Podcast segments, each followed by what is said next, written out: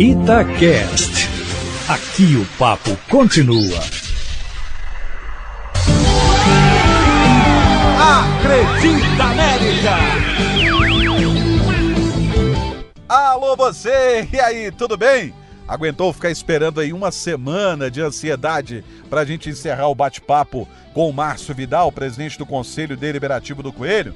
Eu disse que o bate-papo ia ser muito legal, ia ser um bate-papo bacana, porque ele é um, uma pessoa de um conhecimento gigantesco, conhece muito, não só do que diz respeito ao Conselho Deliberativo, mas principalmente a gestão de clubes, né? Ele estudou bastante, ele trabalha com gestão há muitos anos, mas tem também a gestão de clube. Então é muito bacana esse bate-papo com ele. E hoje nós vamos abordar aqui no Acredita América outros aspectos da entrevista, principalmente o fato de que existia um projeto dentro do Congresso Nacional que previa a lei de responsabilidade fiscal para presidentes de clubes de futebol. Como acontece com prefeitos, governadores, presidente da República. E se isso tivesse acontecido, tem muito clube aí que não estaria nessa bancarrota com o presidente saindo e deixando a dívida para o outro, né? Então, o Márcio está aqui novamente dentro do Acredita América, justamente para abordar este tema, este tema que é interessantíssimo. É, neste momento, esta situação envolvendo o problema da governança dos clubes, né? da falta justamente de um controle maior. Você acredita, Márcio, que isso está fazendo falta? Que isso poderia mudar um pouco o futebol brasileiro? Verdade. O que, que eles querem? É, a, a, a, lei de responsabilidade fiscal, ao meu ver, foi um grande avanço do Brasil como sociedade. Né? Ela não eliminou, né? ela não eliminou possibilidade de corrupção, isso é um outro assunto. Mas ela hoje dá regras né? É, que você consegue vigiar melhor os nossos governantes. Os clubes, eles têm que ter regra. Hoje, Romanos, não sei se você sabe, existe uma regra, o Profut, ele só pode ser é, usado em benefício de algum clube que mantenha um endividamento em relação ao orçamento. Então, por exemplo, você pode ter um déficit no ano, déficit de 10% do seu orçamento. Então, significa que se você tiver 300 milhões de, de orçamento, você só pode ter 30 de déficit, certo? Bom, e se você estourar? Ou se for uma empresa, você pode ser demitido, você pode ser destituído, você sofre punição do acionista ou do governante. E num clube hoje, o que, que acontece? Nada. Ele sai e fica para o outro. O que você falou é verdade. Os dirigentes não querem ser responsáveis pela má gestão. Você sabe por quê? Eu vou falar com razão, porque o América está fora disso. O América, na verdade, é um clube que funciona ao contrário dos outros, né? No América, o dirigente tem que botar. E não é botar por amor, igual um outro rival nosso aqui do lado que o cara põe milhões e milhões, aí o pessoal tá achando que é doação. Não é assim. A gente tem que botar para manter o fluxo de caixa em dia. A maioria dos clubes, o fluxo funciona ao contrário. Né? Existe muito clube aí que a gente sabe que funciona ao contrário. Mas se olha bem, quando um dirigente não quer ser responsável, se houver um, um déficit extraordinário aí, é porque ele não confia na gestão anterior. Ele sabe que a gestão anterior tem problema e ele não quer herdar. Né? Então, é, essa espécie de, de corporativismo que eles fazem no Congresso são, a meu ver, barreiras. Né?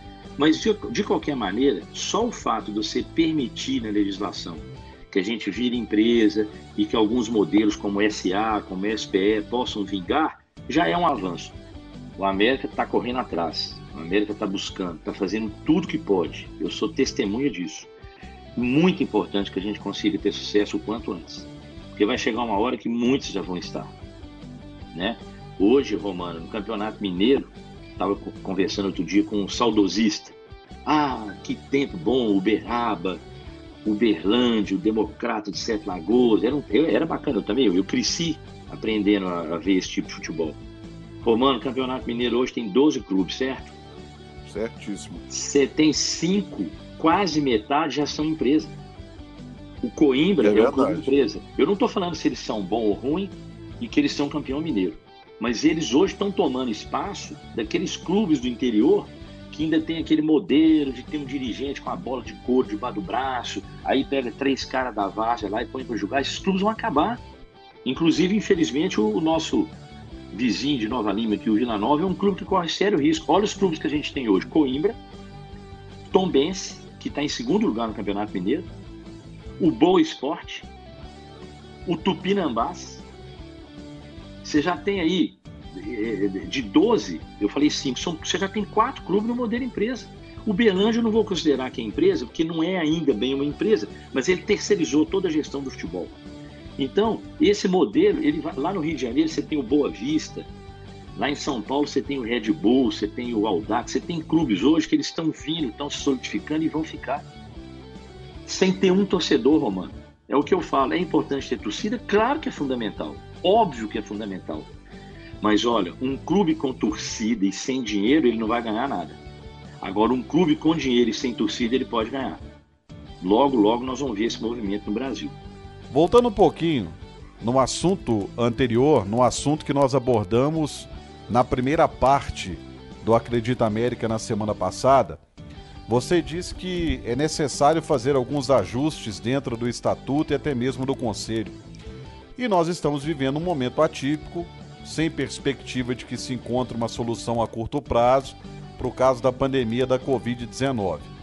Existe alguma ideia, por exemplo, de se mudar o estatuto para que o membro do conselho possa participar de votações importantes tipo online, já que a presença física nesse momento é impossível? Romano, existe sim. É, essa é uma preocupação que eu tenho, isso tem me, me, me tirado um pouco do sono aqui. Eu estou conversando com, com, o jurídico do América. O que, que acontece? É, a gente já está com uma pendência é, que é a aprovação de contas. Né? Houve uma, uma medida provisória que ela permitiu o adiamento né, dessa aprovação de contas. Bom, é, eu já estou preparando, junto com a América, estou conversando lá com o pessoal da América, né, o Paulo Assis tem me dado um apoio muito grande, a gente está preparando a possibilidade de ter que fazer uma reunião virtual. Ah, vai ter problema? Vai ter problema, mas uma hora nós vamos ter que fazer. Um dos problemas é que hoje ela não é prevista no estatuto. Então eu tenho, eu estou querendo fazer uma reunião para mudar isso. É, mas para mim fazer essa reunião, para eu fazer essa reunião, hoje ela tem que ser presencial. E isso hoje é impossível. Então, é, eu estou ainda estudando como é que nós vamos fazer para conseguir fazer essa modificação. Outra coisa, voto, eleição de outubro. Vamos imaginar que isso vá até lá. Não acredito. Mas se acontecer, eu, eu, tô, eu sou planejador. Então eu estou trabalhando com essa possibilidade. Chega em outubro, nós temos que fazer eleição e não pode fazer reunião presencial. Como que eu faço uma reunião virtual com o voto secreto. Existe alguma tecnologia? Essa bola, ela está dividida entre eu, que sou presidente do conselho, entre o jurídico do clube e entre o, o, o superintendente que está me ajudando lá, com apoio do TI, porque nós vamos ter que fazer alguma coisa. Ah, vai prorrogar mandato ou não vai? Isso pode ou não pode? Nós estamos estudando isso tudo. Mas, de fato, quando puder ter reunião presencial, nós vamos, eu vou pautar algo que já deixa o América preparado para reuniões virtuais, né? Bom, isso é uma pandemia que está assustando todo mundo e que todos os clubes talvez estejam enfrentando o mesmo problema. Mas eu sou presidente do Conselho do América, então tem que resolver o problema do América. Então posso te responder que sim, nós estamos pensando nessa possibilidade, inclusive de votação, se for necessário, inclusive de votação. Eu estou estudando como que a gente pode operacionalizar isso de maneira legal, sem ferir nenhum direito de ninguém mas permitir que a nossa vida ande, tá? É, acho pouco provável que até outubro a gente esteja, esteja ainda como está, mas a minha obrigação no meu cargo é prever possibilidades. Eu não quero é ser pego de surpresa depois. Paralelo ao trabalho do conselho, muita gente não sabe disso, mas você, além de participar desse projeto de governança, até antes de ser presidente do conselho, fez parte também de um projeto que infelizmente foi afetado pelo momento econômico atual, que foi o Museu do América. Por que esse projeto ainda não conseguiu sair do papel, Márcio? Romano, esse projeto é, é, é, ele funciona da seguinte forma. Na verdade, é, assim que eu assumi o América, a primeira tarefa que o, que o Conselho de Administração me pediu foi para fazer uma interface entre uma equipe que a gente tinha lá na época, é, cuidando do projeto do museu, e o CA, Porque o América não tem uma estrutura hoje ainda que permita você cuidar de vários assuntos ao mesmo tempo. Nós temos uma estrutura muito boa, muito competente, e eu falo de cadeira porque eu conheço de perto, né? mas a gente não consegue cuidar de todos os assuntos e o América não ia cuidar, não ia conseguir dedicar tempo ao projeto do museu. Então, o que foi feito? Tinha uma equipe, ela era composta pelo Ronaldo Inácio, que é um dos conselheiros do América hoje, né? Eu não lembro o nome de todo mundo, mas a gente tinha o Giovanni, que é um museólogo e é torcedor do América. Tinha a Elisa, uma arquiteta é, da, da UFMG. Então a gente tinha uma equipe e o América entrou com um projeto daqueles, é, não sei se ele está valendo ainda, a lei ainda permite, né? Mas era um projeto que você poderia é, receber doações, as empresas usavam essa doação como abatimento de imposto de renda, certo? Esse projeto foi aprovado e a gente entrou no momento que foi o momento de buscar doação. A gente tinha que levantar a grana e qual foi a dificuldade? O projeto foi aprovado, eu vou dar número redondo, tá? É, eu vou arredondar mesmo, foi mais ou menos em torno de 10 milhões. Então, esse é o, é, é o tamanho do que o América poderia captar e as empresas usufruírem do benefício de abater imposto de renda. Ou então alguma doar, simplesmente por doar. Quando você tem um projeto com esse tamanho, você precisa no mínimo 10% para ele iniciar.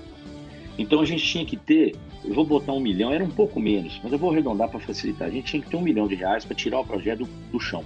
E aí, beleza, depois que você começa a andar, você pode receber captações no futuro. Romano, como é que a gente recebe um milhão de doação em 2019? De doação, mesmo que a empresa queira abater no imposto de renda, é difícil você conseguir uma empresa hoje que tem um milhão disponível para colocar num projeto desse. Olha, o América procurou todos os parceiros. Nós procuramos a CEMIG, nós procuramos os patrocinadores da época. Cada um com sua dificuldade negou e é direito deles. A CEMIG, porque é uma autarquia, então o governo era novo, cada um tinha sua dificuldade, mas nós não conseguimos levantar esse valor. É, eu cheguei a visitar o Museu do Minas Tênis Clube, até recomendo para quem tiver um dia aí e queira conhecer, ali na Rua da Bahia, fui lá com o Ronaldo. É, é, um museu que, na verdade, na minha mente, né, ele serve como um ótimo modelo para a América. O tamanho dele, o que, que ele tem de interatividade, é, exposições rotativas, o Minas também estava fazendo um trabalho de escanear e preservar toda a documentação do passado. Sabe, a minha mãe era historiadora e por isso que eu gosto muito de história, né? E eu tenho um grande orgulho da história do América. Eu vejo muito torcedor às vezes desanimado. Ah, América, cara, você tem que estudar a história do América para entender o sucesso que esse clube fez. É, é, a gente tem 10 títulos consecutivos. Nós ficamos quatro anos sem perder um jogo. Ah, mas era em 1900 e não sei o quê, mas era para todo mundo não era só a América, as condições eram aquelas, e naquela época a América conseguiu se manter, né? O América lutou contra a implantação do profissionalismo aqui no, no, na época que o Brasil estava evoluindo, isso atrasou muito a, o nosso desempenho, mas foi uma luta de contexto da época. A América foi um dos primeiros clubes de, Minas, se, se, não me engano, foi o primeiro a ir para a Europa, com um desempenho técnico espetacular. Nós tivemos vários jogadores e seleções mineiras que representaram Minas no Campeonato Brasileiro. A América ganhou, Romano, na minha opinião. Esse é um projeto que um dia pretendo ir lá na CBF pedir. o mínimo que eu posso receber é não. Mas a gente ganhou o Campeonato Brasileiro de 48, onde se reuniram aqui Vasco da Gama, base da seleção brasileira de 50, o nosso rival daqui, que foi convidado porque era nosso maior rival, e o São Paulo. O América foi campeão desse torneio. Ele ganhou de quatro do Vasco, que tinha Danilo, que tinha Bauer, jogadores de sucesso na época. Nós não temos rivais aqui que tiveram título reconhecido jogando cinco jogos. Ganhou do Remo, do Americano, ganhou do Santos de Pelé, tudo bem. Mas ganhou um, um de um time forte. O América não pediu esse título. Mas eu entendo que o América é campeão brasileiro de 48. Por quê? Em 48, o Vasco foi reconhecido pela Comembol como campeão sul-americano. Porque ele disputou um torneio com mais quatro times lá e ganhou. Então o Vasco vale o América, não? Mas vamos lá, esse título não é reconhecido. Para mim ele é de fato, mas ele não é reconhecido. Nós ganhamos ele, nós ganhamos duas Série B, nós tivemos que disputar uma C e ganhamos. Nós ganhamos uma Copa Suminas que era de primeira divisão. Nós ganhamos a Suminas e eliminamos o Atlético Paranaense, que no ano seguinte foi campeão brasileiro. Não é um título que tem valor? Nós temos 16 títulos mineiros, sendo que 17 anos nós fomos amadores. O América só ingressou no profissionalismo de verdade em 1947. Em 48 ele foi campeão mineiro. Então a gente tem que tirar 17 anos que nós somos amador contra profissionais, né? Então é uma luta. Várias avenidas aqui de Belo Horizonte possuem nomes de pessoas reconhecidas na sociedade que foram dirigentes do América. Então nós não estamos falando de um clube de esquina lá do interior, não. Nós estamos falando de um clube que é um dos maiores clubes do Brasil. Se dentro de campo, dentro de campo hoje isso não está refletido é por questão financeira. Mas quando eu converso com torcedores dos rivais, eu não abaixo a cabeça para eles em nada. Para mim, o América não tem um milímetro a dever a nenhum dos dois, a não ser a desvantagem técnica fruto de uma enorme desvantagem financeira. Mas em termos de história, tradição, força, orgulho que eu tenho de ser americano, tá brincando. Não tem... A América revelou dezenas de jogadores para a seleção brasileira. Revelação dentro da nossa própria casa. Não é isso, não é verdade? Então, esse clube, ele precisa ter história preservada. E aí a gente precisa do museu. Qual é a ideia que a América teve? No final do ano passado, como a gente não teve doação, a gente teve que abrir mão do projeto. Mas assim que a pandemia passar, inclusive se a gente avançar no clube empresa, um pleito meu, eu vou pleitear, né? É que pegue lá um milhãozinho desse investimento e vamos botar o nosso museu de pé. Já que o projeto está pronto, nós vamos ter que mexer uma coisa ou outra só, mas vai ser muito importante, né? O americano, torcedores de Belo Horizonte, eles têm de conhecer melhor o América. Tem muito jovem que não sabe o que, o América é, não sabe o que, o América fez, não sabe o que, que o América representa no Brasil e nem no exterior. Eles não sabem, né? Mas eles precisam saber. E como que a gente sabe? Com museu. Não é assim? Quando a gente vai em país estrangeiro, todo mundo entra no museu, toma conhecimento da história daquele país. Nós temos que preservar e divulgar mais a nossa história, que é bela. É uma luta dura. Romano, 97. Ah, você em 97, acho que não, você não, eu não lembro quem fazia a cobertura do América. Não lembro. Não, não era você. Né? 97, 97 era o Mauro Romano. Neto. Falecido Mauro Neto. Mauro Neto. Tem razão, Mauro Neto. 97, Romano. O América conseguiu uma coisa que se fosse outro clube daqui de BH já tinha estátua lá na Praça 7. O América foi campeão brasileiro em 97 sem tomar um gol dentro de casa. Nenhum clube do Brasil conseguiu ser campeão brasileiro sem tomar um gol dentro de casa. Ninguém fala nada. O gol mais rápido do mundo é nosso. O número de títulos seguidos é nosso. Isso não vale nada. Você revela uma seleção de cabo a rabo de atletas formados dentro da sua base. Olha que é um clube médio. Não estamos falando de um Flamengo, de um Corinthians, nós estamos falando de um clube médio, que tem dois fortes aqui em Minas para estar sempre disputando, e mesmo assim tem uma escalação completa de cabo a rabo de jogadores feitos da nossa própria casa. Então eu tenho muito orgulho do que o América faz e quero que o América faça mais. Então já estou deixando no ar aqui, ó. Se eu for alguma coisa no América, não sei como é que vai ser meu futuro no América, mas eu defendo que a gente pegue um pedacinho desse investimento e vamos colocar nosso museu de pé. Nós temos uma história muito bonita de luta, né? Eu brinco que o América luta contra tudo e contra todos e é verdade. A gente luta contra tudo e contra todos. E estamos de pé, com estádio, com patrimônio. Estamos num patamar mediano ali, sobe, cai, sobe, cai, que precisa apenas de grana para a gente subir a escada e ficar nela. Tem plena convicção que isso vai acontecer. Não tem dúvidas que isso vai acontecer. Mas sobre o museu é isso, Amanda. Nós não desistimos, não. Foi uma pena, né? O próprio pessoal do museu entendeu na época que a gente não tinha condição, porque a gente precisava de algumas coisas do América, que o América não ia ter tempo. O foco ali na época estava na disputa do acesso e, e faltou dinheiro. Essa é a realidade. Faltou doação, mas a gente vai conseguir esse dinheiro. Tenho certeza que tem muitos americanos aí que terão condições, inclusive, de contribuir para a gente colocar a nossa história, eternizar a nossa história num, num belo do museu. Ô Márcio, bom demais esse bate-papo, esse esclarecimento ao torcedor americano. O objetivo desse podcast, do Acredita América, é mostrar o América para o americano e para quem gosta do clube, esse é o grande objetivo. Mostrar também outros esportes além do futebol que envolvam o América e até mesmo aquilo que o próprio torcedor americano desconhece. Muito legal essa conversa, esse esclarecimento. As portas estão abertas para todas as vezes que você precisar. E valeu demais, obrigado pela sua participação. Ô, mano, eu que agradeço, parabenizo você pela iniciativa. Eu, eu, eu acompanho, como eu, eu, já falei antes, eu acompanho a Tatiana desde menino, desde, desde criança lá, escutando o jogo pelo rádio, os programas, todos os programas que vocês têm, né? Acompanho, acompanho você há muitos anos no América. Parabenizo você pela iniciativa, a rádio também pela iniciativa.